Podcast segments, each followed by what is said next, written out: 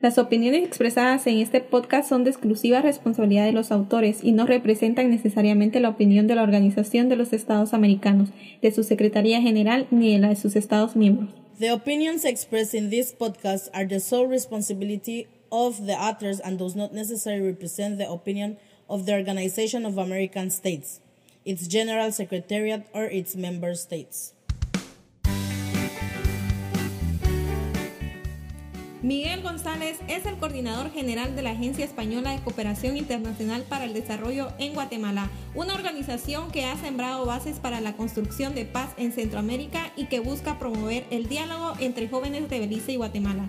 Bienvenidos a La Zona, el podcast de la zona de adyacencia. Miguel González is the General Coordinator of the Spanish Agency for International Cooperation for the Development in Guatemala. An organization that has laid the foundation for the construction of peace in Central America and that seeks to promote dialogue between young people from Belize and Guatemala. Welcome to The Zone, the podcast of the Adjacency Zone. Bienvenidos a la zona, el podcast de la zona de adyacencia. Hola Jackie, ¿qué tal? ¿Cómo has estado? Hola Leira, muy bien, muchas gracias. Welcome everybody on our last episode of our second season of The Zone. Another season is gone already, Aleida. This is this one was really fast. Sean todos bienvenidos a nuestro último episodio de la zona. Se nos va otra temporada, Leida. Y esta sí que fue muy ligera. Así es, Jackie. La verdad es que mientras vamos avanzando más rápido sentimos que se nos van los episodios. Pero esta segunda temporada fue bastante variada. No sé tú, pero sentí una renovación en la conexión que tenemos con nuestras comunidades. Entrevistamos a gente súper interesante, aprendimos y reímos a más no poder. Así es, Ale. Sobre todo eso, reímos mucho en esta temporada y también no se te olvide que crecimos al igual. Este proyecto nos ha impulsado a buscar más información de nuestras comunidades para que el mundo las conozca. Y como es el último episodio, tenemos que cerrar con broche de oro, Aleida. Claro que sí, ustedes no se aparten que la zona empieza ya. Y Ale, déjame contarte que hoy tenemos un súper invitado. Tenemos al señor Miguel González.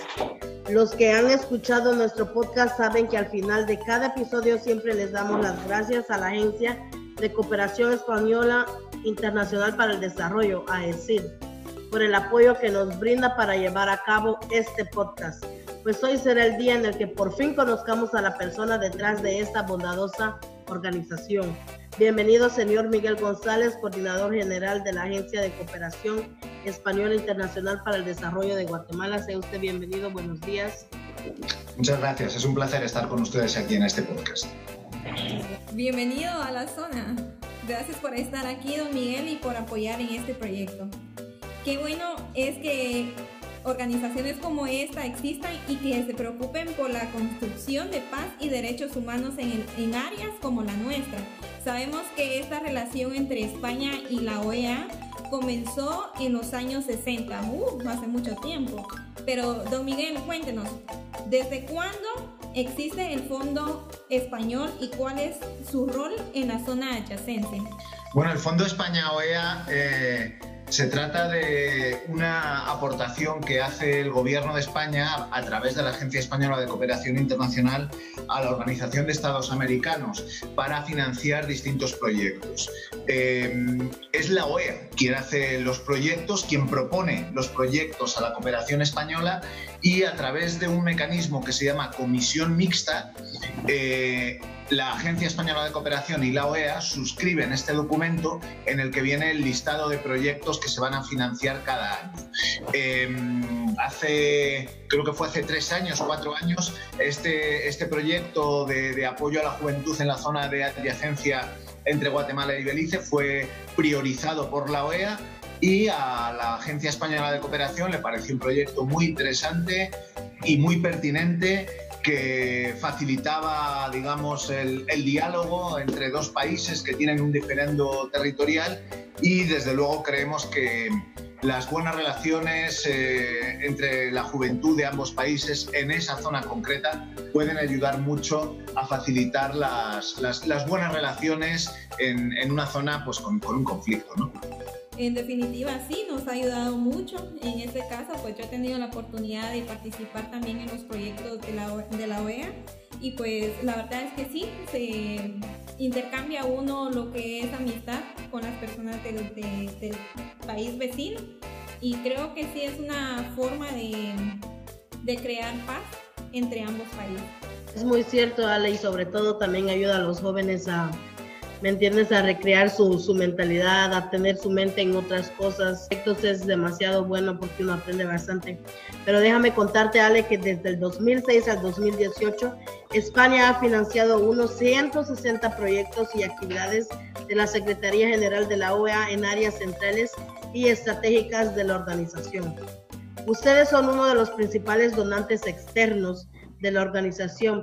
¿Cómo ha sido esta relación, señor Miguel?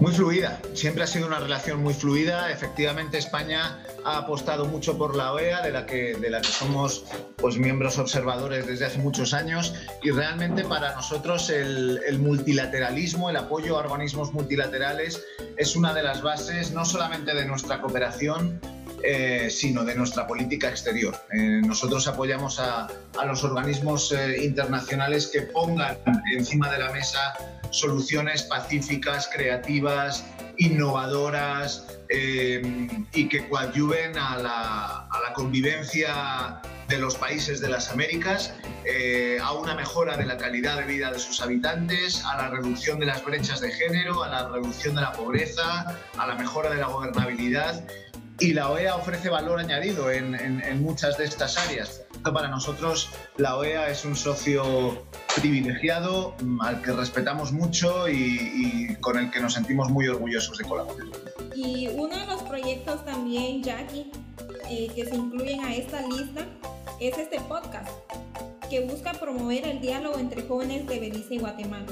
Señor Miguel, ¿cuál es la importancia de promocionar este tipo de intercambio en la zona adyacencia de Belice y Guatemala? Pues nuevamente el, poner en contacto a, juventudes de, los dos países, el eh, facilitarlo a través de mecanismos concretos. Este podcast me parece que bueno, pues es, es eh, parte de la innovación tecnológica. Yo debo confesar que yo soy de los años 70, de 1970, y para mí el concepto podcast no, podcast no es un concepto muy familiar todavía, así que estoy aprendiendo con ustedes. Eh, pero este tipo de iniciativas me parece que son muy innovadoras precisamente por eso, porque, porque son iniciativas y herramientas muy familiares para la juventud, que es precisamente el público objetivo de este proyecto. Y mira, Ale, que aquí estamos tú y yo, yo en Belice y tú en Guatemala. En Antigua Guatemala, AECI tiene un centro de formación para el desarrollo técnico para América Latina y el Caribe. También ofrecen propuestas culturales y tienen una biblioteca. ¿Cuál ha sido el mayor aporte del Centro de Formación para Guatemala y países aledaños, señor Miguel? Bueno, la verdad es que sería muy difícil mencionar uno solo, porque ese centro de formación hace un trabajo absolutamente eh, impagable, absolutamente maravilloso, ¿no? Efectivamente, ahí se celebran o se celebraban antes de, la aparición de la, de la pandemia del COVID-19 muchísimos seminarios, muchísimos cursos, muchísimos talleres, eh, se formaban funcionarios de toda América Latina, especialmente de Centroamérica, eh, se hacían exposiciones culturales, eh, ciclos de cine, en fin, un sinfín de, de, actividades y el centro de formación es a día de hoy, el de Antigua, probablemente el centro de referencia en todo Centroamérica. Nosotros estamos muy orgullosos además de que esté en un, en un antiguo colegio jesuita eh, construido por los españoles hace muchos siglos, eh, recuperado y restaurado por la cooperación española y puesto en valor y que a día de hoy, en pleno siglo XXI, pues haya logrado adaptar su funcionamiento pues a las necesidades de, del contexto. Para nosotros ese centro de formación es un verdadero orgullo y desde luego la OEA eh, lo tiene a su disposición cada vez que necesite organizar algún taller eh, en sus instalaciones. Y hablando ahora de paz, aspecto por el cual ustedes velan, señor Miguel. ¿Cuál cree que son los principales factores que impiden la construcción de paz en la sociedad? Mire, em, ya lo dijo don Miguel de Cervantes hace muchísimos siglos, ¿no? La paz comienza con el pan. Si no hay pan, si no hay comida, no puede haber paz. Tal vez eh, el mayor enemigo de la paz es la desigualdad en la distribución de la riqueza. Si no hay, si no hay más equidad, si no hay más justicia social, es difícil que haya paz porque eh, tenemos que ser capaces de crear sociedades que den cabida y que den protección a toda su ciudadanía. Para mí, por tanto, el, acceso a derechos, el acceso a servicios universales y de calidad y una mejor eh, distribución de la riqueza son claves muy importantes para poder una, eh, duradera y, y sostenible región. And what will be the main role of young people in the adjacency zone in this? One of the judgment the Inter-American Court of Justice is determined. ¿Y cuál sería el principal rol de los jóvenes de la zona de adyacencia en la construcción de esa paz? Una vez que se determine la sentencia de la Corte Interamericana de Justicia, señor Miguel? Bueno, yo creo que es importante difundir esa sentencia cuando, cuando salga. Creo que es importante hacer una labor de didáctica en los colegios, en, en, los institutos. Creo que es importante que la población joven conozca, pero sobre todo entienda el, el porqué de esa sentencia, sus implicaciones y a partir de ahí se les anime a, tener un rol activo, eh, un rol protagónico en la, en la consolidación de, de, lo que se dicte en esa sentencia, ¿no? Y de una manera eh, amigable, amistosa, tendiendo puentes entre los dos países. Estamos hablando de una zona muy permeable, estamos hablando de una zona donde mm, la, la, la juventud de un país y la juventud de otro país tienen obligatoriamente las mismas inquietudes, eh, los mismos sueños y la juventud está, está llamada a tener un, papel muy importante en, la consolidación de, bueno, pues de la normalidad ¿no? en, esa zona de atención. Así es, la juventud cambiará el mundo, es así, eso es un hecho, pero mientras eso no, no pasa, ¿por qué mejor este, ya llegamos casi al final, Jackie? Nuestro famoso reto, no sé, don Miguel, no sé si quiere jugar un poquito antes de que termine. Yes, Ale, let's play. Mr. Miguel, today you will participate in our challenge that we do in every episode. It's very easy. Sí, Ale, juguemos. Señor Miguel, hoy va a participar en nuestro reto. Es muy fácil.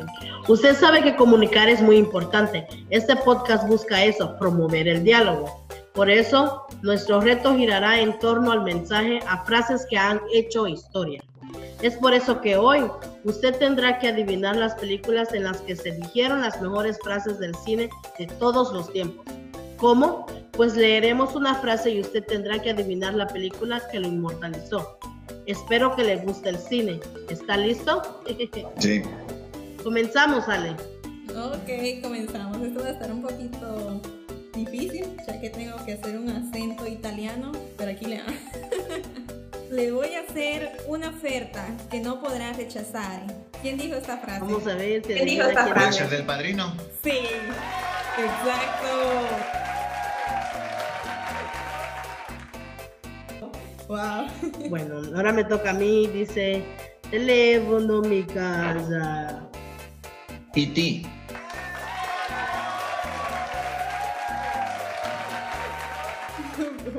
wow, está buena. Ok, mantén cerca a tus amigos, pero más cerca a tus enemigos. Ah, esta no me la sé. El Padrino 2. El Padrino 2, estuve a punto de decirlo. Puede que no sea muy listo, pero sé lo que es el amor. ¡Wow! Ahí también me pilló. Forrest Gump. Ah, ok. Uf, hace años que no veo esa película. Yo creo que la tengo que ver porque se me hace muy, o sea, el nombre, la frase, se oye como que se trata todo de amor, de romanticismo y todo eso. es una película que inculca muchos, muchos y muy bonitos valores. Sí, dice, no existen preguntas sin respuesta, solo preguntas mal formuladas. Ni idea. Comienza con una M y termina con una X. Ni idea. Matrix. Matrix. Ah, ok. Que la fuerza te acompañe. Esa es de la guerra de las galaxias, ¿no? Exacto. Muy bien.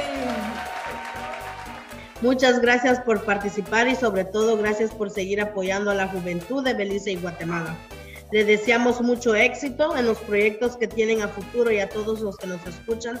Gracias por acompañarnos en la segunda temporada de La Zona, el podcast de la zona de adyacencia. Muchas gracias, don Miguel. Gracias a Gracias ustedes a por la todos. entrevista. Ha sido, ha sido un placer conocerlas y, esta- y compartir este espacio con ustedes. Gracias a todos. Igualmente, don Miguel. Muchísimas gracias. Yo espero visitarles pronto. Sí. Ok. Gracias a todos. La Zona es un podcast de la Organización de los Estados Americanos apoyado por la Agencia Española de Cooperación Internacional para el Desarrollo, AECID. Nos escuchamos en la tercera temporada. Bye. Escucha nuestros episodios en Spotify, Google Podcast y SoundCloud o directamente desde nuestra web www.oas.org